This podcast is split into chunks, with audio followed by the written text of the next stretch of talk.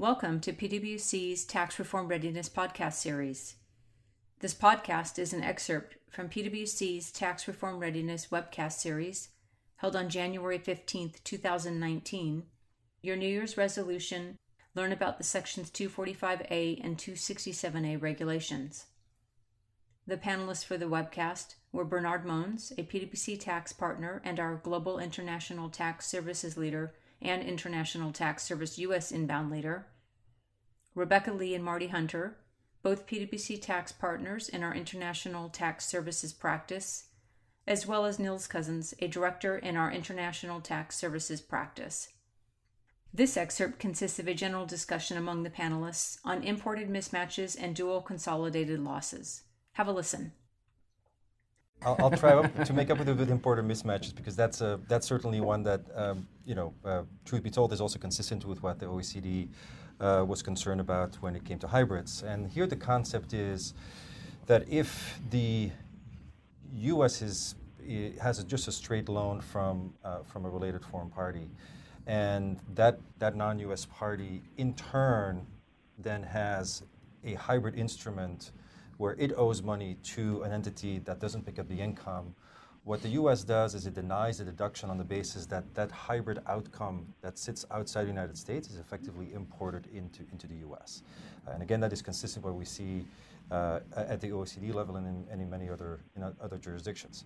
Uh, now, here, as is the case with a number of other uh, parts of these regulations, uh, there's definitely you know, added vocabulary that, that we all have to get familiar with.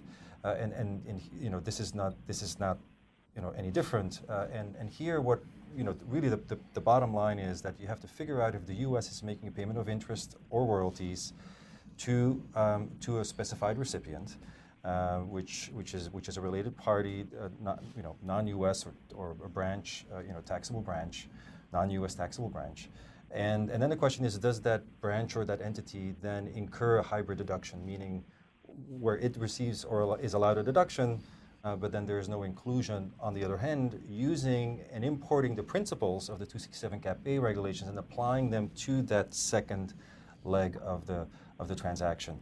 Uh, and if that is and if that is the case, then uh, we will deny the deduction. Now, here is probably the one area where there is a bit of an expansion of the application of the rules compared to what we see at the OECD level, which is that whereas at the OECD level, so-called notional interest deduction regimes were not uh, caught by the by by the hybrid rules for U.S. purposes. The the Treasury uh, is taking the position that they achieve the same outcome as a as a hybrid um, deduction um, or, or, or a hybrid mismatch uh, transaction, and as a result, will deny the deduction.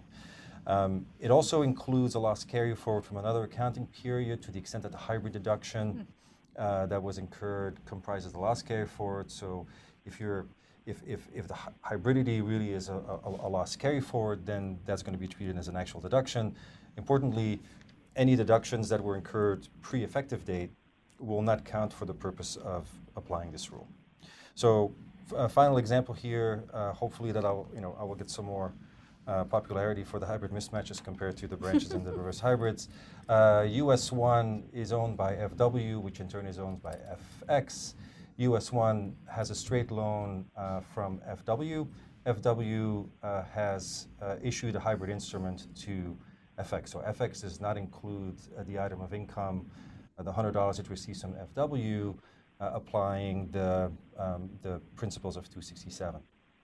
And here what we see is that when the US, uh, US 1 makes a payment to FW, that it will be disallowed uh, the deduction on the basis that there is an imported uh, hybrid uh, from the FX FW instrument uh, into, uh, into the US. Now, the one thing that I probably want to just you know, catch on very quickly here is that to apply this, you don't just have to look at, at FW to see if mm. it has a hybrid instrument uh, or hybrid transaction with somebody else like FX, but you also have to look elsewhere in the chain to figure out if some other related hybrid transaction can be imported into the US as well. That seems like it's going to be hugely challenging, mm-hmm. especially for a lot of our inbounds who may have some transparency to what's going on at the FW exactly. level, but oftentimes they've got a US tax department and a home mm-hmm. office tax department, um, and maybe they don't talk as often as maybe they will be now after uh, these regs. Right.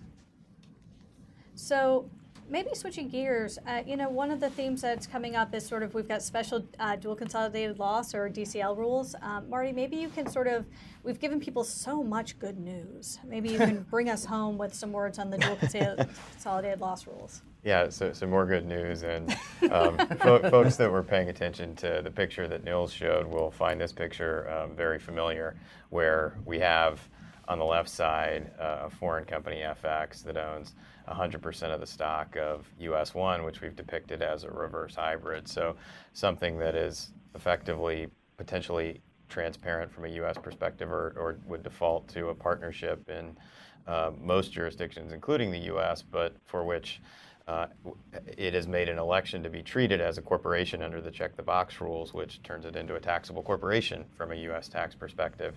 And so, to the extent there are deductible payments at US 1, those deductible payments uh, would otherwise be available, potentially subject to other limitations, uh, to reduce US 1's taxable income.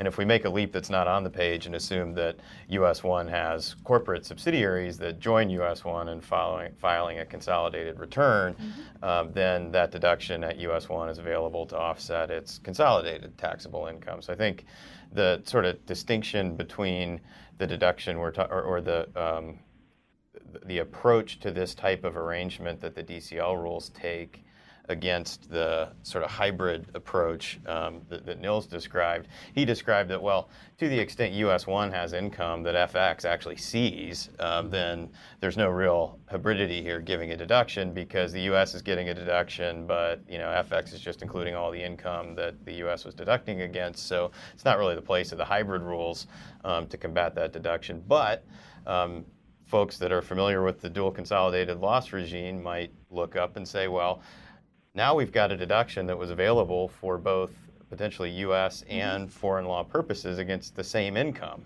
Uh, or that, in other words, the U.S. used that deduction uh, against mm-hmm. income that's going to be included by FX. And historically, and this was a known issue, as we mentioned in the, in the bullet point here uh, at the beginning, the IRS has long been aware of the um, outcome that a regarded U.S. entity was not subject to the dual consolidated loss rules in this arrangement because those rules were applicable to um, true dual resident taxpayers or separate units of U.S. companies, so U.S corporations with you know branches, disregarded entities, or partnership interests that were subject to tax in non-U.S. jurisdictions. If you, th- those are effectively arrangements at or below the U.S. taxpayer, um, this de- this arrangement obviously is applying to a deduction that's available sort of at and above um, the U.S. taxpayer. So.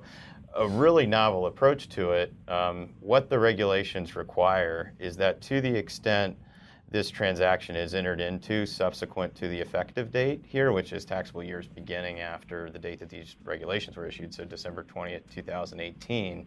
Um, if US 1 was formed, in order to make the, the Section 7701 check the box election to be treated as a corporation, um, there is a condition that the U.S. company agree um, that this arrangement will be treated uh, as a, a, a uh, effectively a dual consolidated loss arrangement, so that you have to effectively treat US 1 as a dual resident corporation for purposes of applying 1503 as a condition of electing to be treated as a corporation, which in fact means that now the dual consolidated loss rules as written sort of apply to this arrangement, even though it's not described in the 1503D regs. This U.S. company has consented to be subject to those rules and, and so that's sort of prospectively, which may put a damper on these types of arrangements being implemented. Um, the important thing is for companies that already have this structure. So, to the extent a company has a parent in a foreign jurisdiction and is operating through a reverse hybrid U.S. parent company of its U.S. group, um, there's a transition rule that requires that for the first taxable year of that U.S. reverse hybrid, that these rules are in effect, they must either consent to remain to be treated as a corporation for U.S. tax purposes. And if they don't, there's sort of a deemed liquidation here uh, of the U.S. company on the basis that that company is just not eligible to be treated as a corporation anymore under the uh, entity classification election rules. So I think a pretty creative rule in the sense of sort of using the check the box regulations to police or expand the 1503D regulations um, in a way that addresses the same kind of deduction, no income um, scenario that Nils described, just with respect to sort of different pockets of income that could occur in a U.S. consolidated group. Yeah, and that, that's a. This is really a, a, just an interesting, an interesting way of doing this because, as you said, US one typically will have a bunch of entities below it, and if you don't, you know, consent to be treated as a corporation, US one is treated as liquidating, and then you have to deal with 367E, and you know, how does that apply? Uh, so that that's one. The second one, just more globally again. Um, I, I, think it's fair to say that a number of the jurisdictions where we have seen this type of an arrangement, uh, you know, they've, they've already enacted kind of their mirror legislation, their special, special rules that deal with what happens if the other jurisdiction has, has, has um, uh, you know, has had similar regulations enacted. And then just finally, just a quick note on the slide that, that loan from FX into S1 is probably better if it's a if it's a loan from yeah. a bank uh, mm-hmm. because the domestic reverse hybrid rules, the one we just talked about earlier, yeah, uh, mm-hmm. they would they would catch this. So this is really a bank typically would be banked into, into US one. Yeah, so you'd have the, the deduction that would be available both for country X and right, country exactly. and US tax. Yeah, that's right. Yep. Thank you for listening to this podcast. If you would like more information about this topic, please email the speakers. Their email addresses can be found in the description of this episode. Thank you.